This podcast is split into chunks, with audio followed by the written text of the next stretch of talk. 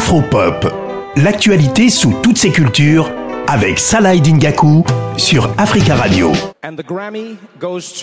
On parle de musique aujourd'hui dans votre chronique préférée Afropop. On parle des Grammy Awards, la, prestigieuse cérémonie de, récompense qui a décidé de décerner un prix pour euh, la meilleure performance de musique euh, africaine. L'annonce a été faite il y a à peu près une semaine.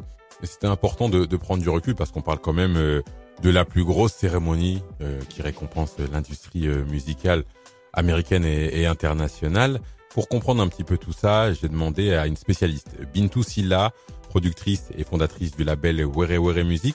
Je lui ai demandé pourquoi les Grammy Awards décidaient de mettre une catégorie, de dédier une catégorie à l'Afrique. Voici ce qu'elle m'a répondu. Pour moi, le fait qu'il y ait euh, une reconnaissance de l'Académie des Grammy Awards à une catégorie spécifique aux musiques africaines, c'est, on va dire, positif. C'est positif parce que c'est, on va dire, le résultat de 15 ans euh, de travail acharné des artistes africains, euh, d'une industrie, même si on veut nous faire croire qu'il n'y a pas d'industrie. Il y a une industrie, il y a des gens qui travaillent, des producteurs, des labels, des promoteurs, des DJ euh, qui sont africains, qui sont sur le continent, qui se battent depuis 15 ans pour que euh, nos musiques euh, africaines soient défendues, valorisées, reconnues. Donc je peux dire que c'est positif parce que les Grammy Awards restent quand même aujourd'hui euh, la cérémonie, la récompense la plus importante au monde pour euh, les artistes euh, musiciens.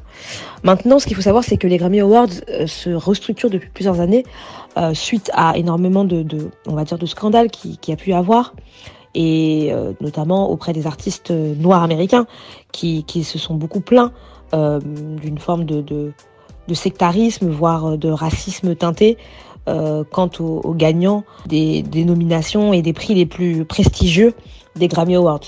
Donc euh, les, catégorisations dans les Grammy Awards ont toujours posé euh, des questions, des problèmes. Et donc moi, je dirais que dans un premier aspect, c'est positif. Je pense qu'il y a eu un énorme lobbying, surtout des Nigérians, qu'il faut, je pense, saluer. Et d'ailleurs, je pense que c'est beaucoup eux qui vont à l'avenir gagner dans cette catégorie. C'est très intéressant ce que dit Bintou. Et comme elle l'a rappelé, euh, ça fait pas mal de d'éditions des Grammy Awards, qu'il y a pas mal de critiques, notamment euh, sur euh, le manque de diversité et le manque de, de reflet des évolutions de, de l'industrie musicale. Là, ils ont décidé en tout cas de de faire un clin d'œil, de faire un gros clin d'œil même au continent africain. Faut dire que quand même ces dernières années, on a vu une africaine tout rafler ou presque. Angélique Kidjo qui a remporté de nombreux Grammy Awards. Elle a 14 nominations à son actif, ce, n'est pas rien. On va réécouter à présent euh, Bintou Silla qui nous dit un peu ce qu'elle pense de cette nouvelle catégorie. On écoute euh, Bintou Silla. Les musiques africaines aujourd'hui sont des musiques pop, c'est-à-dire des musiques populaires, des musiques qui transcendent euh, tous les genres, tous les pays, toutes les cultures.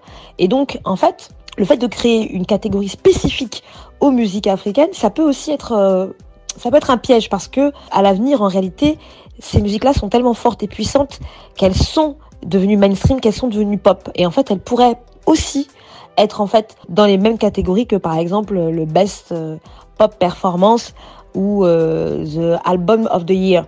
Donc il faudra faire très attention à ce qu'on ne se retrouve pas à être cantonné que dans cette catégorie-là et que au contraire qu'on se retrouve demain à, à, devoir euh, être dans la même compétition que d'autres artistes américains ou, ou européens, c'est un peu plus rare. Il n'y a que les artistes, on va dire, britanniques qui aujourd'hui peuvent concurrencer une Beyoncé ou, euh, ou d'autres dans, dans, dans, les catégories phares. Mais en fait, voilà, c'est ça qui est intéressant et qui est important, c'est que euh, ça peut être aussi un piège pour nous. On va pas se retrouver dans les catégories les plus prestigieuses. Il y a un truc que je, pense aussi qui est important, c'est que pour moi, ça donne aussi un signal pour les artistes d'Afrique francophone à ce qu'ils se euh, fasse en sorte qu'ils fassent des vrais disques, des vrais albums. Parce que les Grammy Awards, pour le coup, ils récompensent vraiment des vraies œuvres d'art musicaux, euh, des, albums. C'est pas une fin en soi parce que euh, ces cérémonies-là sont des cérémonies qui sont faites par des Américains, qui sont catégorisées par des Américains avec un point de vue américain. Et que je pense que ce qui est important, c'est aussi de nous célébrer nous-mêmes, par nous-mêmes, et je dirais entre nous-mêmes, c'est-à-dire entre francophones, anglophones, comme il y a pu y avoir dans les années 80-90 avec les Cora Awards, qui étaient des belles cérémonies qui, étaient importantes, qui récompensaient vraiment tous les artistes du continent. Et je pense que il y a ça aussi qu'il faut qu'on fasse. Un grand merci à, à Bintou Silin, productrice et fondatrice du label Were Were Music, pour son, son analyse qui est très pertinente.